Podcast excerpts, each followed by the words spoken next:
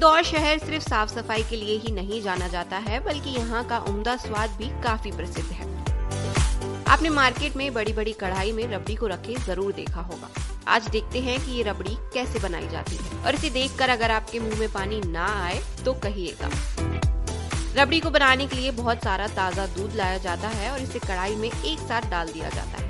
इसके बाद इसे धीमी आँच पर पकाया जाता है और साथ में इसकी मलाई को कढ़ाई की साइड में इकट्ठा करते जाते हैं।